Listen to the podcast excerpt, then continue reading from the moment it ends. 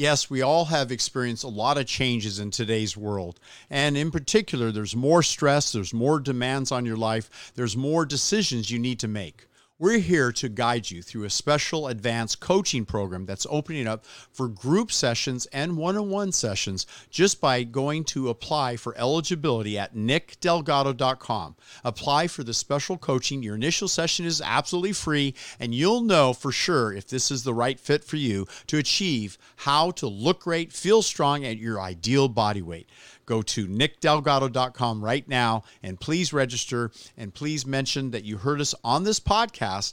And when you go to one of our websites that you can link through, we're going to give you some special discounts during the holidays. Please, let's get started together and make this the best year of your life.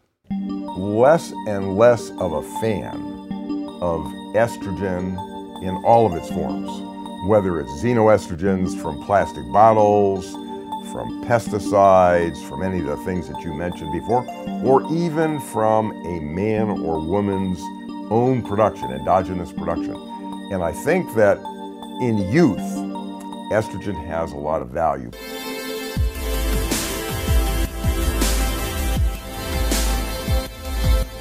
I'm uh, fortunate to interview Dr. Terry Grossman, preventative medicine specialist, anti aging doctor, and we're going to start off with the topic of estrogen metabolism and its impact on both women and men. So, Dr. Grossman, what have you seen in your practice? And I know you've had a great opportunity to review some really important uh, factors in terms of this problem we call estrogen dominance and the toxins related to that. What is it that you're using in your practice? And is it true, have you heard this fact, that not only the xenoestrogens, the pesticides, the cosmetics, the fire retardant in the beds, but the sources of bottled water, uh, even fish has PCBs that are estrogen like mimics. Now we're finding out that meat, chicken, fish, turkey, these are very highly hormonal animals, even if you don't inject them with hormones. So we might get almost 10,000 times more estrogen in our body exposure than at any time in history. Is, is that a probable fact? And what do you do about this? And what are the side effects of all that estrogen? Well, as time has gone along, I have become less and less of a fan of estrogen in all of its forms whether it's xenoestrogens from plastic bottles, from pesticides, from any of the things that you mentioned before, or even from a man or woman's own production, endogenous production. And I think that in youth, estrogen has a lot of value, particularly for women in terms of maintaining their femininity, in terms of maintaining their memories. I think it's good for their hearts, their bones. But as people get older, it seems as though the good Lord likes to play games on us and decides to say, okay, we're going to take the estrogen away from women and we're going to give it to men. so for most wow. most men over the age of 50, their estradiol levels are significantly higher than their wives. Wow. And where estradiol may have value later in life for women, and I'm not even sure that it does it, it, it, may be that we should be looking at other hormones like progesterone and testosterone for women later in life, but in men, it's an absolute disaster. And we're seeing an epidemic of elevated estradiol levels in men, where I think you'll agree with me, optimal levels we measure like 20 to 30, say. Correct. And if we can keep our estradiol levels in that in range. The blood, in the blood. In the blood, blood levels. I think that, you know, estradiol does have value for men I think it has bone effects. I think it has memory effects. I think it helps calm us down. I think it, it really does have some good effects. But so many men have levels 50, 70, 100, and higher.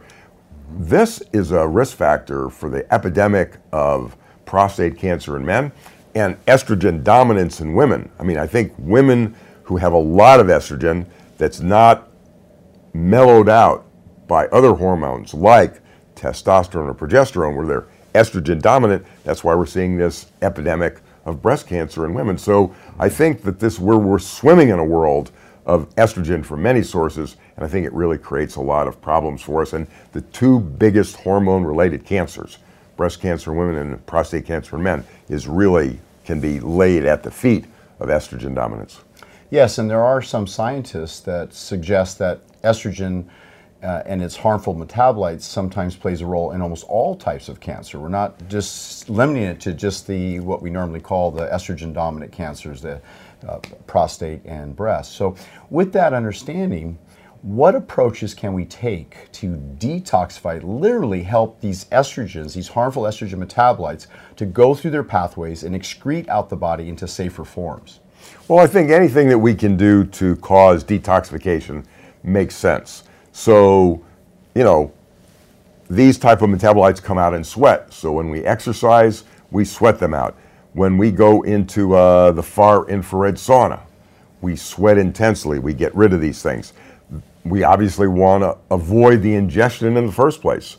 So drinking water from glass bottles instead of these plastic bottles, uh, avoiding conventional chicken and things like that, avoiding all the plastic wraps in our foods is you know, obviously it's impossible to do that completely, but to the degree that we can do, I think it's beneficial. And then, you know, using, uh, you know, supplements, I think can be valuable. What are your favorite supplements and herbs that you've seen target estrogen dominance and help to resolve or reduce the risk of these problems related to estrogen dominance? Well, it's actually pretty complicated. Estrogen isn't just estrogen. We have 2 hydroxy and 16 hydroxy and 4, you know, all of these uh, metabolites. So there's quite, probably more than 40 different estrogen metabolites. Yeah, yeah, it's actually pretty complicated, more than I understand. But the few that I do understand, the bottom line is I think we can beneficially affect their metabolism with cruciferous vegetables. So I think Brussels sprouts are everybody's friends. I eat Brussels sprouts every chance I can get. I put it in my juice in the morning and things like that. I think these cruciferous vegetables are very, very beneficial, uh, particularly the brassica family. Um, but then you have uh, certain supplements, like uh, the first one was I3C, indole 3 carbinol, and then a cousin of that, DIM, DIM, diindolylmethane. I think these are very, very beneficial in changing the balance of estrogen, both lowering the levels and changing it from the toxic forms to the less toxic forms. Yeah, Dr. Edwin Lee, endocrinologist, states that he uses DIM and he, like pouring water. He uses it consistently with all of his patients.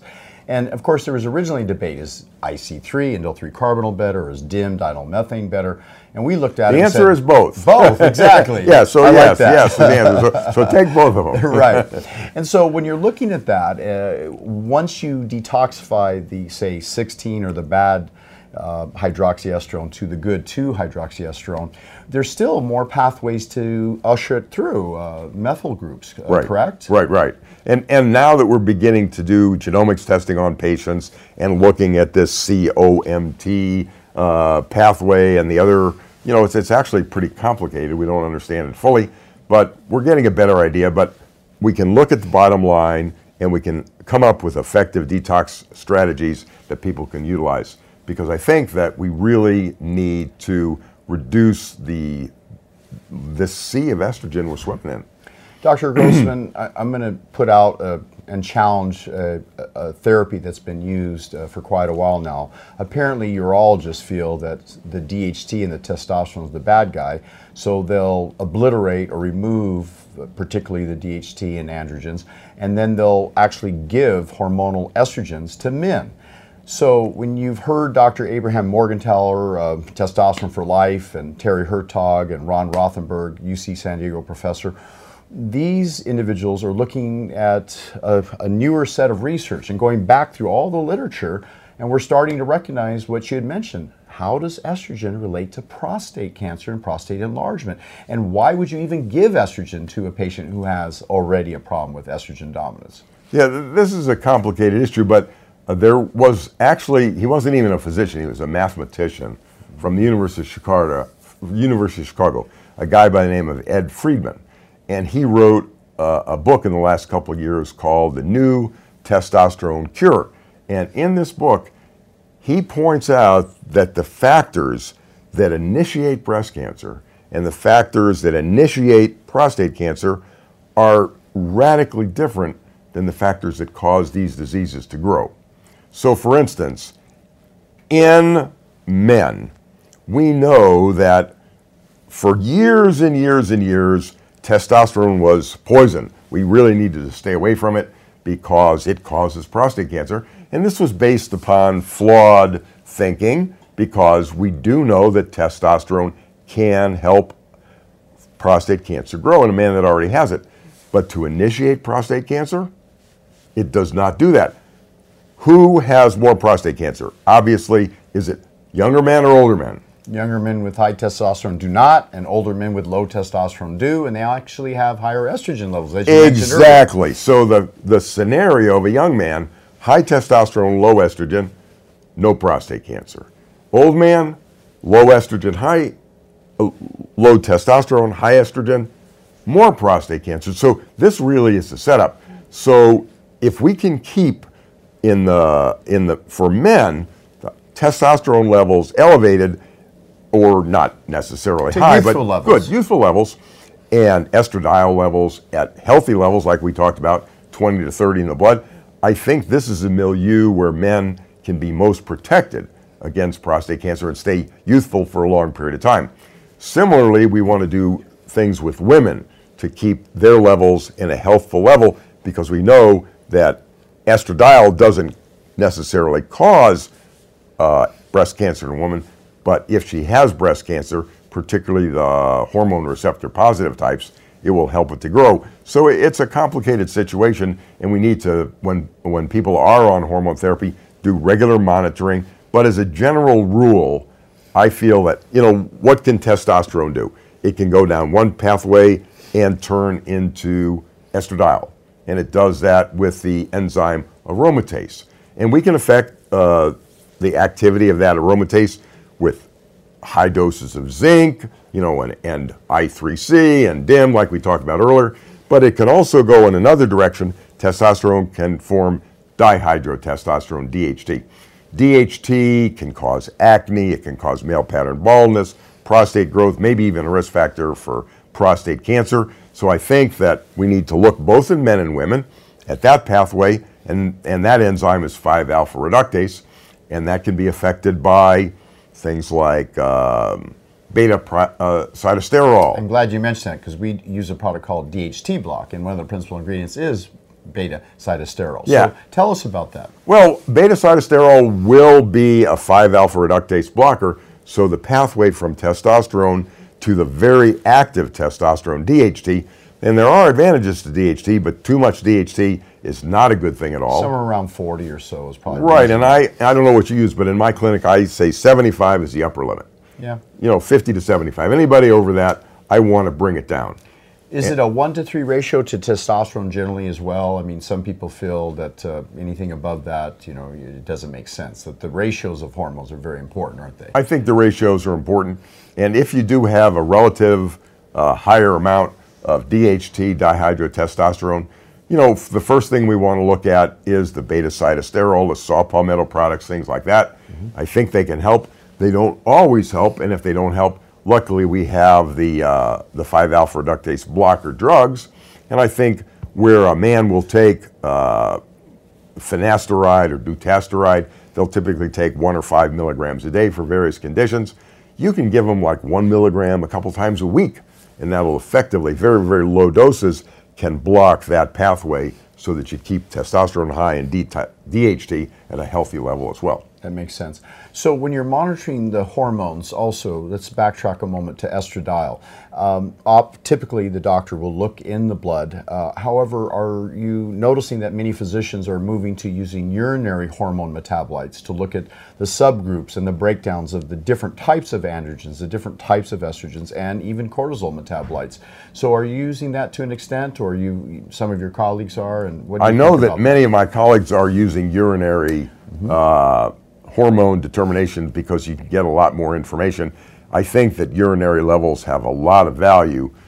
Personally, I think that patients prefer it if you can just get a blood test. But if it's a complicated situation, I think that doing the 24 hour urine collection can give you more information and you can really zero in on it. And now there's the 4.4 uh, collection. Just uh, uh, pee on a uh, little cardboard uh, morning, midday, afternoon, evening, so they don't have to collect it for 24 hours and then send that off. And we're getting some pretty accurate reports back, comparable to 24 hour, and, and actually more of a interval, like with cortisol, as you know, changes throughout the day. So now you've got four point cortisol, like you would four point uh, saliva. Right. No, that would be very, very, very good because now that you mentioned cortisol, I think that you know fundamental to so many diseases that we see is excess stress. Yes, the holidays are upon us, and we have some incredible specials coming up for Black Friday. And meanwhile, because you're one of our dedicated podcast listeners, you have an opportunity to use the code from Nick. Go to our website, estrablock.com, use that code at checkout, and you'll get an additional 10% off the incredible discounts that are coming out now at estrablock.com for Black Friday. Get in early on these special discounts while they last. Go to estrablock.com and just use the code at checkout from Nick, and you'll get an added 10% off the already incredible discounts that we are offering for this incredible holiday specials.